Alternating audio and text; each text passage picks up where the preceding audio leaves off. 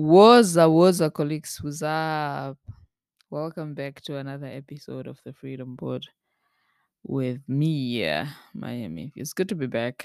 And before we get into today's little bit of an intense episode, I wanted to say thank you for the conversation that we had from the last episode, Shame. I really appreciate the engagement.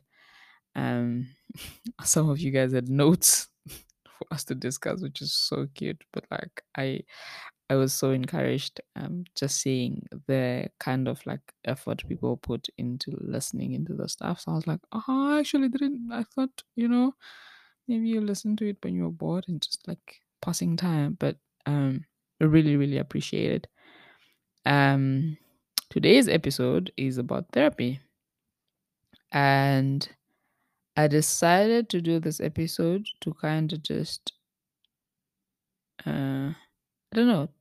speak about my experience with it, because every time I say that I'm seeing a therapist, or I used to see one, it's always met with, there's some comments where I understand it's just people are just inquisitive and they just want to know, people just genuinely want to know what's happening.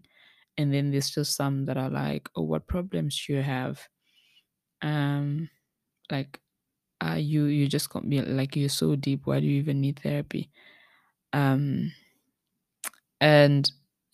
I just thought, let me try maybe paint a picture of what it is that I do, or what it is therapy looks like. I think I first went to therapy in 2020, should be end of 2020 or beginning of 2021. And it's a funny story, I promise you. It actually is a funny story. But when that lady asked me why I'm there, I said, listen, I don't celebrate birthdays, right? Over the years, I've never celebrated birthdays. One birthday that was like a big deal, where I actually like got real amazing gifts, was a horrible day. I will not get into it even. From then on, it's just either been a normal day, it was just a day that goes by. And this year was the first year that I actually wanted to do something for my birthday. I had planned to do something for my birthday. And you know those memes that say like, you save, and then someone just swallows, one of your family members just swallows a blade, and now you come have to pay for their surgery. Yeah, that's what happened. Someone had it. I don't know what it was, but I remember I had to pay for something, and so I could no longer afford to host or do what I wanted to do for my birthday then. So I just let it go. But I was disappointed, because I was like, I wanted to change the narrative of birthdays in my life. Anyways, and then two of my friends, my sister and one of my friends, didn't say anything that birthday. And my other close friend, we just, I don't know what the disagreement was about, but we just, I don't know, something happened, and someone did something that I couldn't communicate what it was. I didn't like about them, because that's just who I am, don't like vibes. And so I was like, oh, I'm hurt, but I can't tell them. So I just carried that. But I remember just being hurt, especially at the two that didn't say anything. I was hurt, but I didn't understand, because I was like, I didn't know, like, I loved them this much. You know, when it surprises you, you're like, oh my gosh, I actually love my sister. She's not my biological sister, so yeah, just as a disclaimer, she's not my biological sister. So it's like, I actually love, like, I wasn't asking for a gift. I actually wasn't asking for like chapters on a status. I just wanted the acknowledgement that, you know, that November 8th is my birthday. And I think in my mind, I'm like, when their birthday months start, I'm excited, because I'm like, oh, it's this month, their birthday is on this day, and I'm like, can't wait. Probably more excited than them. But it wasn't, I do this, so you should. It was just like, why didn't you just say anything at all? And it's not like you didn't see that there were so many things that would have told you, even the next day. Even then, you could have said, "Belate nothing." Hi. So I was mad, but I didn't understand why I was mad. And now, here's the catch. Me, I just cut off people. As it's just, hey, you do me wrong.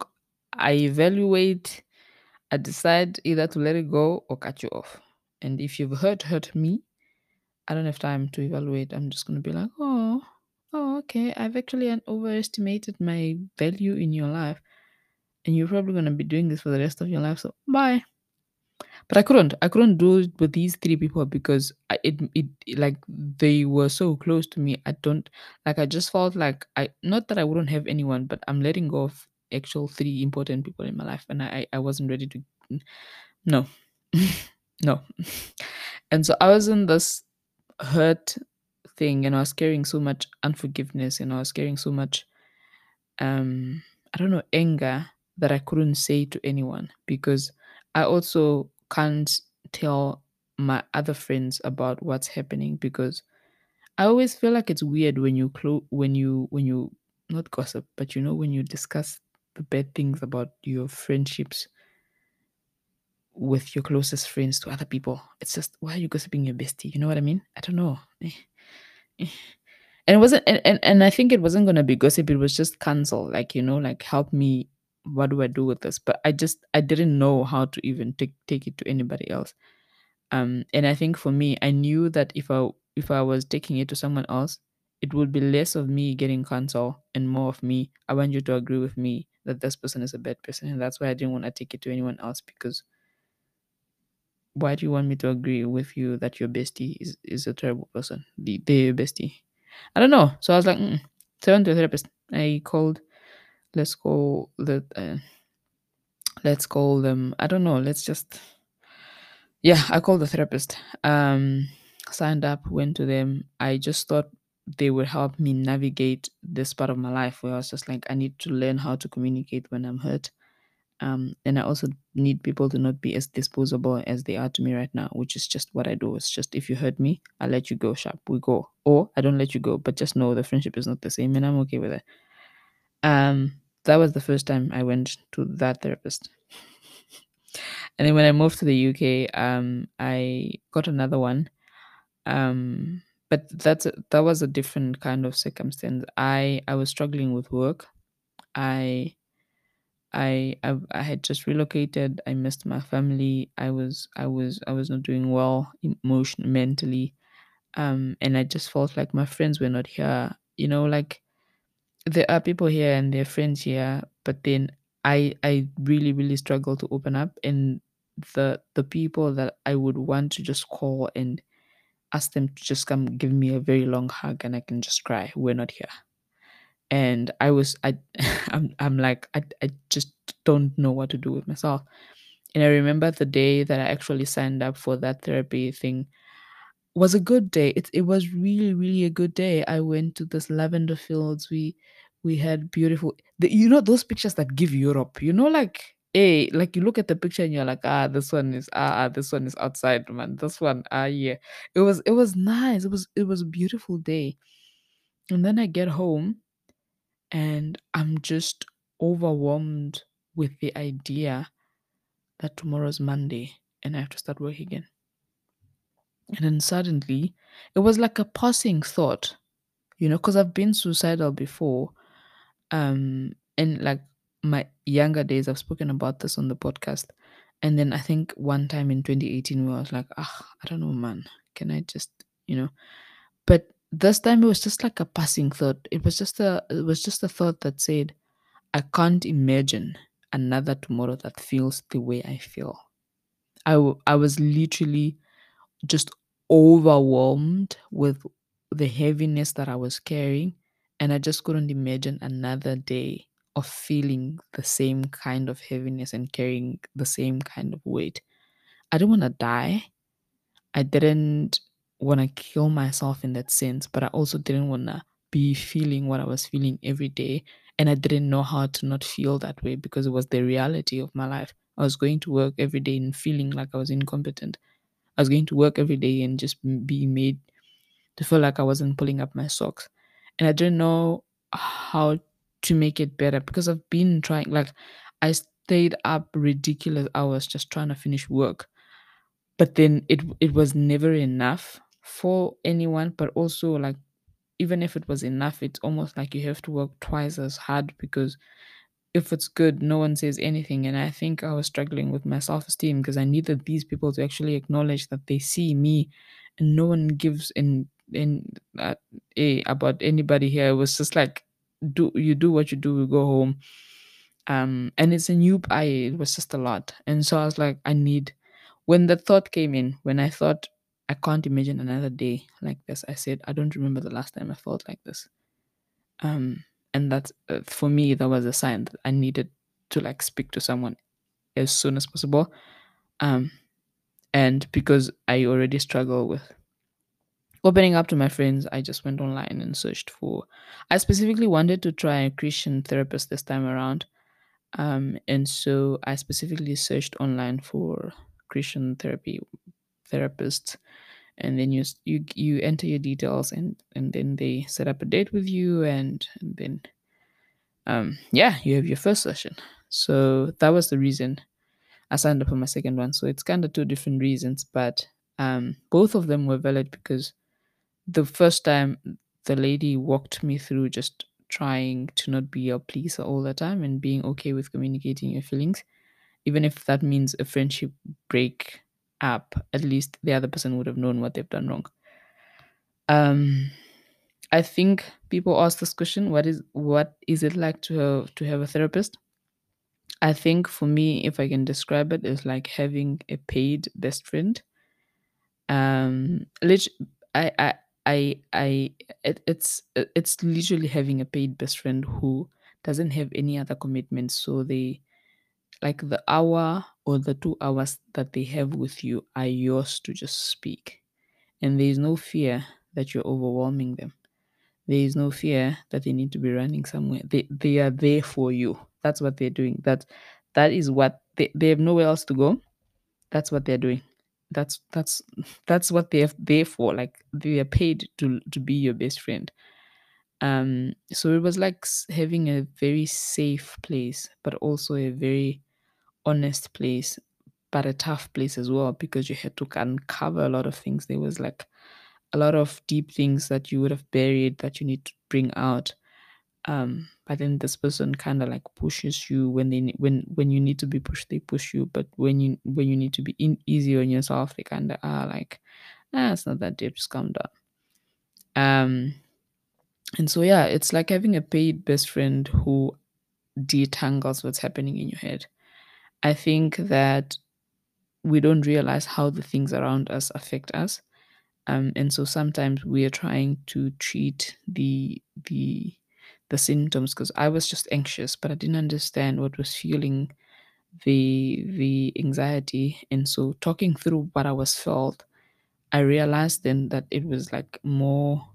It was less what the people were doing, and more me wanting them to affirm me, wanting them to help me with my imposter syndrome, because I was saying I'm not competent, I'm not good enough, and I wanted them to be like, no, you are. That's not what they come to work for. And so when she kind of explained that to me, it has then helped me react differently whenever I feel, a certain kind of way. I'm like, oh, that's a lie. You know what I mean? So that's what I feel like therapy is for me. It's a lot of detangling. It's a lot of, you're acting this way because of this, or you're doing this because of this, and this is how we can maybe work around this, that you don't feel this way anymore, so that you don't react this way when this thing happens.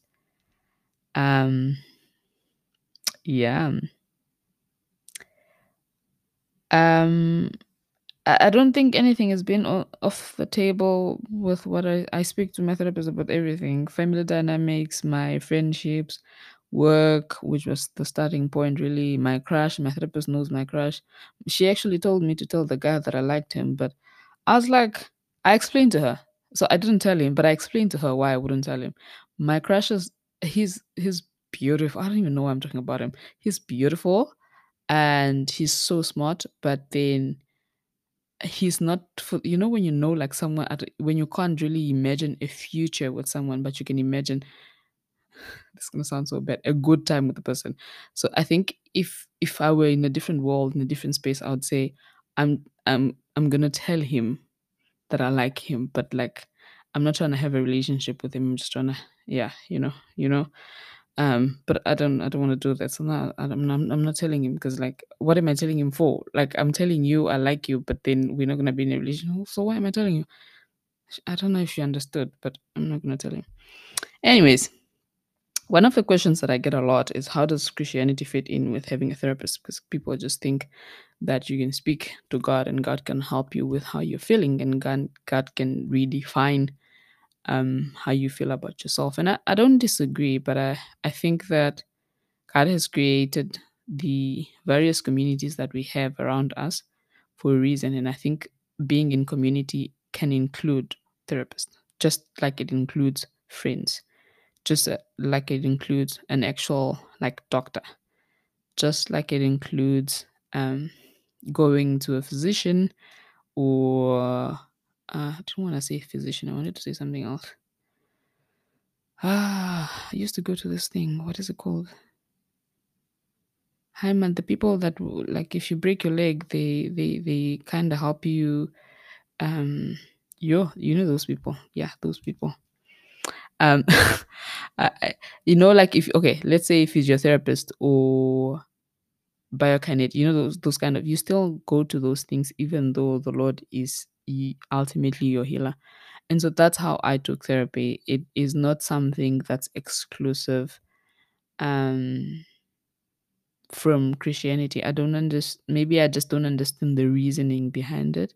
I know there was one time I listened to a pastor that said that you get coping mechanisms from therapy, and I listened to it and I said, it's either you've never been to therapy, or you've just had a bad one, because that has not been my experience with therapy.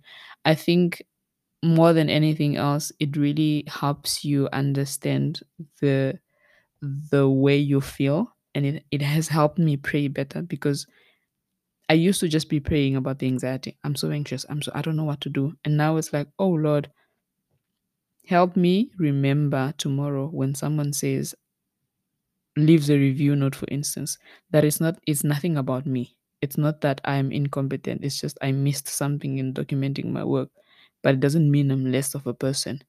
You know what I mean? And so, and then in that also say, but help me know who I am in you, who you say I am, that I don't have to rely on these people to define who I am.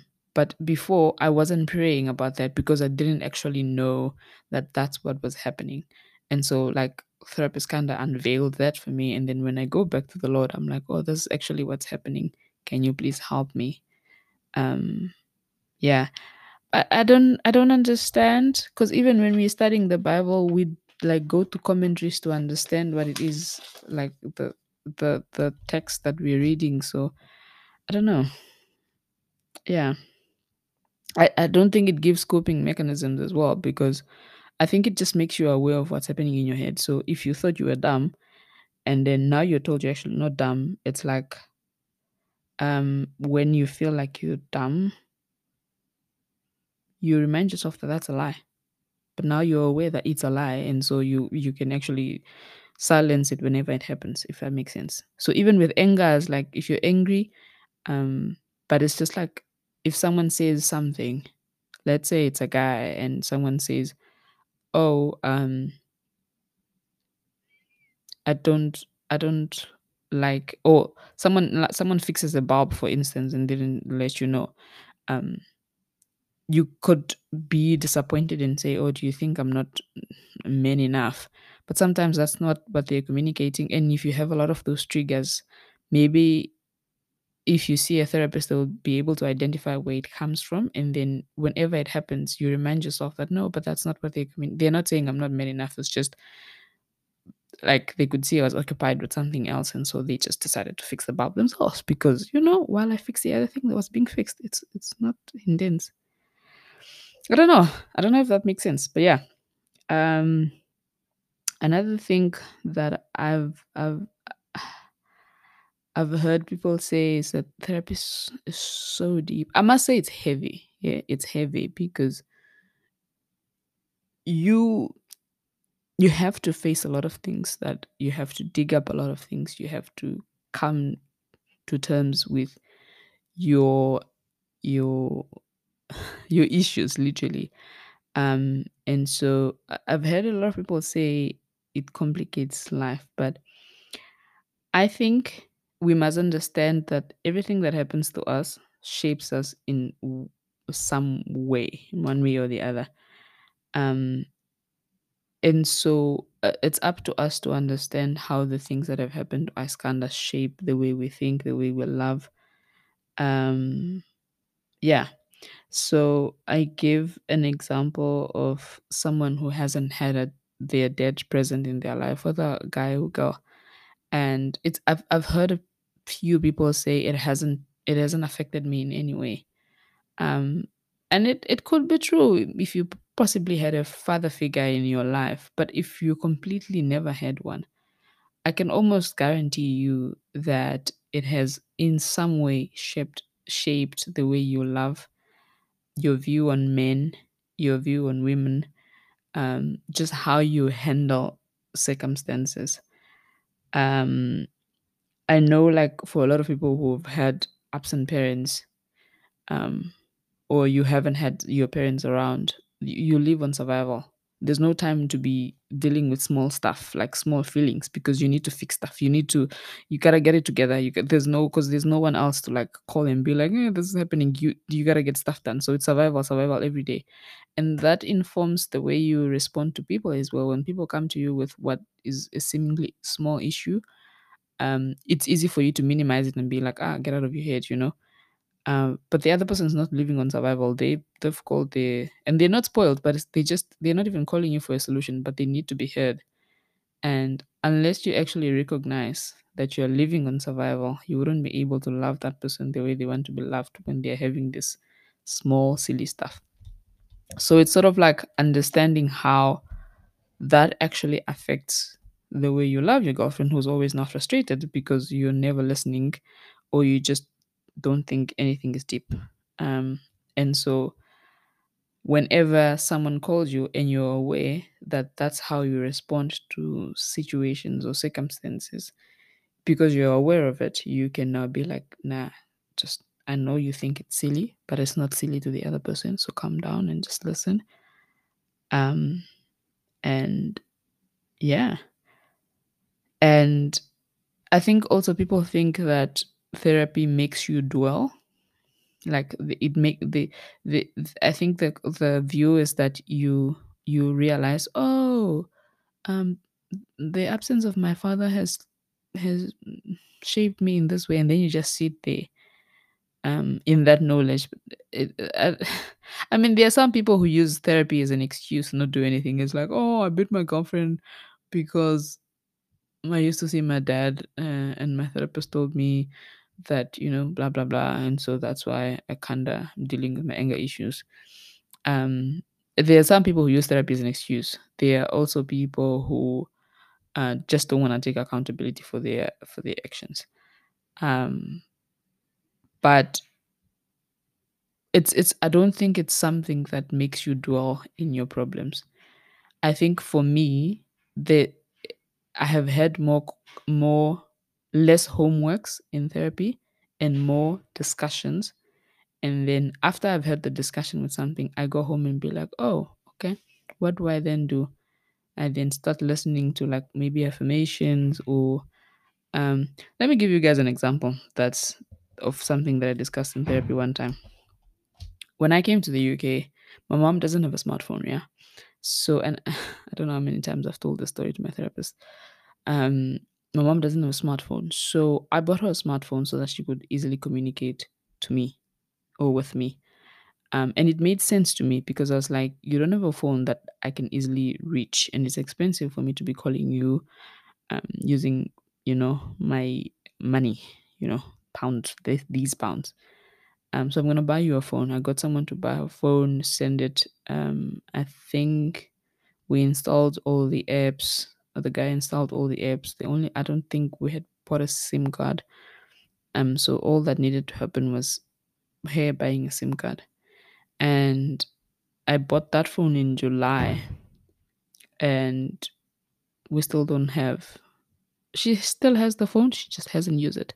And I was mad. I was telling my therapist, I'm mad because I don't understand how you wouldn't want to talk to your daughter. This is the only way of communicating with me. I don't understand why you actually don't have the I don't know why you're not there should be you should be excited to put it to put in a SIM card in the phone and do something, but she didn't do it. And I was just like, oh, I'm gonna punish my mom now and not talk to her for um punish her and not talk to her for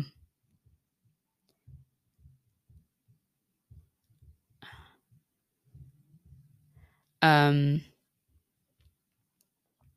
I'm gonna punish her for 2 weeks and not call her for 2 weeks just so that she knows, because I've been telling her it's expensive and she hasn't called me back, blah blah blah. And um my therapist was like, okay, let's talk. How does your mom usually love? And I was like, she's not the huggy kissy type of person. So then she said, oh, so then you understand that her way of loving is kind of different, but it's not the way maybe your grandmother loves you or your friends love you, in that for them there is love, but it's just expressed differently. Because she asked, if you were sick, how would your mom react? And I'm like, she freaks out when I have a headache, and I'm just like, it's just a headache. So then she's like, oh, but then that shows you that she loves you. It's just for her, maybe she doesn't just like the technology. She doesn't want the stress of learning how to use a new phone. You know what I mean? And so I don't know. It was just understand that your mom doesn't feel the urgency of the phone, using the phone, and she doesn't want the stress of learning the phone, but it doesn't mean she doesn't love you and she doesn't want to talk to you. So if you are able to call the woman with the phone or however way you can, and let it go. And that's what I've been doing, because I was about to be like, yeah, I've this woman has never loved me, and then I was about to put A, B, C, and D and what together, and she was like, yeah, but now I realize, when I call my mom, she's excited, and when I don't call her in a while, she's like, oh, I've missed you, and so it's just understanding the dynamics of different people. And so sometimes people think therapy complicates life, and for me, I don't know how many times my therapist has actually been like, get out of your head, girl, it's not that deep. And the greatest thing for me in therapy, which I think everyone who wants to start therapy should do, is having goals, is deciding what you want to get out of the therapy, and checking your progress every now and then, being like, this is what we wanted to achieve, this is how we are doing. And those progress checks are so heavenly, guys. At my age, when my therapist says, I'm proud of you, it's like, yay, that is the most, I look forward to it. And I don't work hard for her, but I put in a lot of effort, because I'm like, I'm looking forward to this person who's cheering me on in every step of my way. And she gave me less homework, but then I was motivated to work on stuff on my own, just because I felt heard and I felt understood, and I knew there was this one person who was cheering me on. And my friends always cheered me on, but it was they are not, maybe it's because they are not trained psychologists, so they don't really know how to handle certain things. And it's just different. I don't know if this episode makes sense, but it's just different to have someone listen, have an online bestie who you've never met, and just do life with someone who sort of understands you in that way and feels your pain, and it can make your life make sense. When they break down something and you are like, oh my gosh, you just explained how I feel. How did you know? Yeah, basically that's therapy. So I guess in closing, I just want to say, it's not for broken people, because you don't have friends because you're broken, but it is good for you when you have things to work through. It's good for everyone. I feel like, in my opinion, everyone should be in therapy. Maybe it doesn't have to be daily, I mean weekly. It can be check-in once a month, but it's different. It's different because even with your friends, and I don't recommend the once off counseling, because there's going to be triggers along the way that you need to go back and be like, hey, the thing that we discussed last week? This person pissed me off again, and or did this and that pissed me off. Why did I get pissed off? I thought we worked through it. And then because life is going to continue and people are going to continue being in your life, and you have to kind of learn how to handle them at every stage. And so I don't kind of recommend once off counseling, because I think healing is a journey. And we always have things to work through at every if you're not growing, I don't know what's happening. So we are always going to need someone to talk to. For the guys that are in Namibia, there is a page by Ndapeo Shali Ashipala that I think she and Hermine Alago created, that shows where to get help, and it just lists all the therapists in psychologists in Namibia, and it kind of just you just choose. Now here's the thing that I need to tell people: you're not gonna get you might not get your first therapist right. I didn't like the therapist that I had at home, just because I didn't feel like she was pushing stuff. She was like a friend. You know how your friends are just there to be like, yeah. Some, like, she listened, and then she didn't ask questions, she didn't probe. I don't feel like we had progress checks. She was just cold. And so the patience that you have with anything else, going to a GP and realizing you don't like that GP, so you try another one. Have the same patience for when you're looking for a therapist. First one might not work, the second one might also not work, but you'll find someone that works, and give them grace, because sometimes they're just trying to figure out where you are, and then be honest. I don't think there's a point in lying to them, because you're trying to get help. Now if you're going to lie to them or test them, sometimes they probably know that you're lying to them, but other times you're wasting your money, you're wasting your time, you're wasting their time, and you're doing yourself a disservice. I don't know why you do that. So yeah, I'm hoping that